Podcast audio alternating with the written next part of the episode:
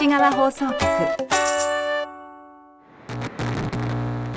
ハルキストっていうラベリングを考えたやつはマジで死ねと思ってるんですよ。死ねとか言うのは良くないよ。良くない。死ねとか言うのは良くないよ。本当に、もう、あの、この世の中で最低最悪のラベリングだと思ってる。ハルキストって、村上春樹好きも自ら自称することはないの自ら自称ってちょっとあれだけどうん。いい意味で使わないよな。としてよ呼んでる、自称してる人を見たことはない。ああ、そうなんだ。でもいそうんでもいそうなんだ。う。うん。いると思う、僕は。俺、ハルキストだから。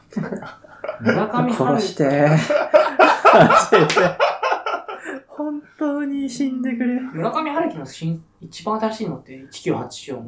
え、違う違うてるんだ違う。騎士団長殺しの方が新しい。ああ、そうだね。そうだね。あと最近はほら、えっと、猫、猫エッセイみたいなやつ？そう、エッセイが2作出てる。T シャツのやつとう、ん自分の幼少期のやつと。T シャツのやつはユニクロとコラボしたね。すごい多作なんだよね。あの人って。そうね意外。翻訳もやるしね。そうそうそうそう。そういうの含めると。意外といろんなところに浸透している。うん。そう。村上春樹、まあでもなんか不思議なんだけど、まあ、村上春樹好きって言うと、あーみたいな反応されるんだよな。あ解説するの難しいよね。なんか、なんか批評の対象にもあんまなんないじゃん、村上春樹って。まあ、見たことない。まあ、してる人はいるんだろうけど。うん。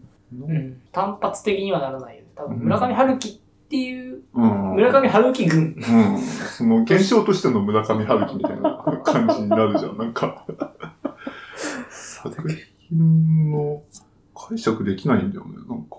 出てきた時はそれこそね、分断から無視されてたって話だし。で、今も、まあ、社会的には認められるようになったけど、あんまりその研究の訴状に上がらないような気がしていて、わかんない。まあ、その若いからっていうのもあるのかなんか不思議なんだよね。結構その世世界的には認められてるし、やっぱりまあ、現代作家の中では大きな人だと思うんだけど、うん。その一方でこの一般読者のレベルになってくると、村上春樹かっこ笑いみたいなさ、扱いを受けがちだと思うんだよな。な。それはなんか難しいところでさ、海外から読んだ日本文学としての面白さと、うん。日本人が読んだ日本文学としての面白さって絶対にズレが生じると思うから、うんうん。それそうだから海外の評価がこうだから日本でこういう扱いをされるうん。っていうのは微妙にズレがあるとは思う。ズレっていうか違うところもあるとは思うんだよね。まあそれにしても村上春樹かっこ笑いはすごい強いけど、うん。だって多分同時代的な作家で言うと、僕が読んでたのだと中島ラモとかなんだけど、うん中島ラモかっこ笑いはないし、うん感じたことがない。うん。まあなんか売れ線かっこ笑いみたいなことなんじゃない？あまあそうかもね。うんの単純に。あの、小説読むとか、小説好きとか言ってるのに、いや、そのメジャーどころかよみたいなうん笑いなのかうね。ん。いや、でもメジャーどころはメジャーどころになるがゆえの理由があるからなって思うんだけどね。だから今、嵐が好きです。音楽好きです。嵐が好きです。みたいなあ風に受け止める。うんまあ、嵐ちょっと違うけど、なんなんだろうな。例えば浮かばないけど。でもやっぱりこうメジャー批判、メジャー、メジャーに対するうがった見方をする人っているじゃん。一です。ワンピース好きですか？あーまあ、そう、そうかもね。まあそれとあれじゃん、村上春樹の文体なんだろうね。いじりやすいうんみたいな。パパスタ茹でたりさ。うん何かあれば射精するみたいな。そう、いやいや、僕は射精しなく やれやれ僕は射精したわで、ないんだよ。ないんだよ。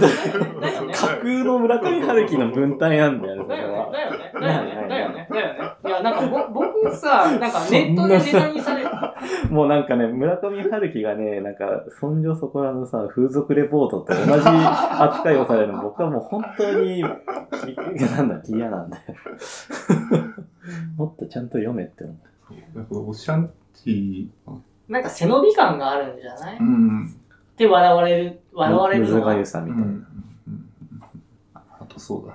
多分、クール系主人公っぽいんだ。えクール系主人公って何？だからナロー系みたいなそういうなんか、キョン、そうそうそうそう。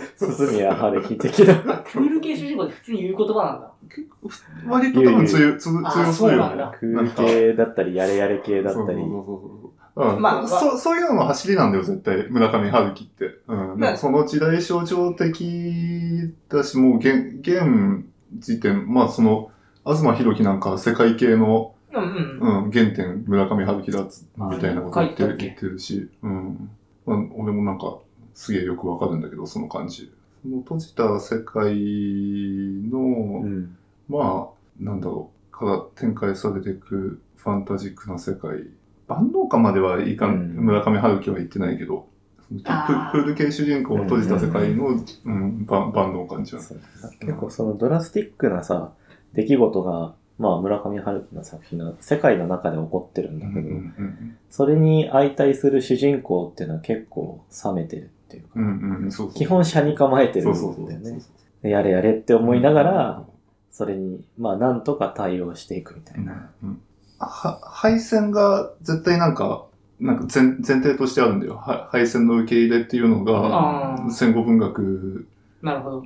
で、絶対村上春樹って、もう終わったんだよ。敗戦うん戦後が。うんはいはいはいはいはい。もう、負けまし、ま、負けてもうどうしようもない。もう、もうそこは変えられないんそうそうだよ。学生運動もも終わってるし。もう終わってるう、まあ、し白系世代だよね、言ってしまえばうんもう自分は世界に対して何何もすることができないっていう状態の中で、その個人的な身近な、身近なっつうとまた違うけど、そのうん僕、僕から見える世界の、その、まあ、大岡が言うドドラスティックな、うん。うん、ところっていうのが、もう、まあ、世界の全部になるわけだよ。だから初期作、中期作とかは本当さ、それこそ白毛世代のデカダンスじゃないけど、的なところがあるような気がする。うんうんうんうんで、やっぱりそれってちょっと、むずがゆくもあるうんっていうのはなんとなくわかるうんな。うんうんもどかしさはすごくある。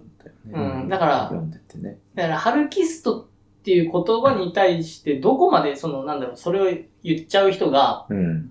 自覚的なのかっていうレベルがすごいあるけど、ハルキストって言葉があるからにはハルキズムがあるはずなんだよね。うんうんなんか、まあそのずっと昔の作品から連続して読んできてる感じで、そうだな。結構騎士団長殺しでガラッと変わったような気がしてるんだよえね。、僕は、そうなんだ。い騎士団長殺し読んでないけど、1984で、え、こんなこと書くんだと思って、あ最初高速道路とかから始まるんだよね。あ、始まる確。か。僕それ覚えてるぐらい、すごい衝撃的だったんだよ。高速道路の途中でタクシーを降りて、そうそうそう。脇の階段を降りていくと別の世界にやっぱりなんか、日本人らしくないっていうのはあるのかもしれないな。うん今喋ってて思ったけどうん、すべ、ての作品が、もちろん舞台は、おおむね日本なんだけど、日本人っぽくないんだよ。なんか、フランス映画っぽいというか、私小説じゃないんだよね。うん。東博樹は匿名的な都市の偶話って言ってるね。あうんー、なるほどなさすがって感じだ。さすが批評家。名付けがうまい。匿名的なのか。うん今や、ああ、なんか先進国、ある程度のその消費社会が一定の段階に達した途端に、どんな国でも春樹がブームになるみたいなうん傾向が。もうそれじゃん。それが正解だわ。ああるみたいで。はいもう、まあだから、東それが正解だ博樹がわ。、東博樹がなんかもう、ついてアズマンが、アズマンが正解だよ。言っちゃってるんだけど、そういうことか。うん、そういうことだっていう。だから、ハルキストかっこ笑いっていう人はそこを理解してないと思えば、殺したいみたいな気持ちも、多少は緩和されるんじゃないじゃあ、ハルキスト、かっこ笑いが嫌なんじゃなくても、ハルキストっていうラベリングを作った人間を殺したい。んだ。誰だか知らんけどさ、電通かなんかなのか？あ？わからんけど、ノーベル文学賞を取れるか取れないかみたいな時に、ジェイズバーで集まってるファンもマジで。そう 乗っかってハルキストになっちゃってるもんな。お前らって、いや、ハルキストおるんだもんだってっていうそうそうね。もう明らかにいるんだもん。いやあーー、すれえわと思って。そう、そこに、そこの一軍に入っちゃうことをこそ忌避しているものじゃないのか、お前らはと思ってさ。東京西側放送局。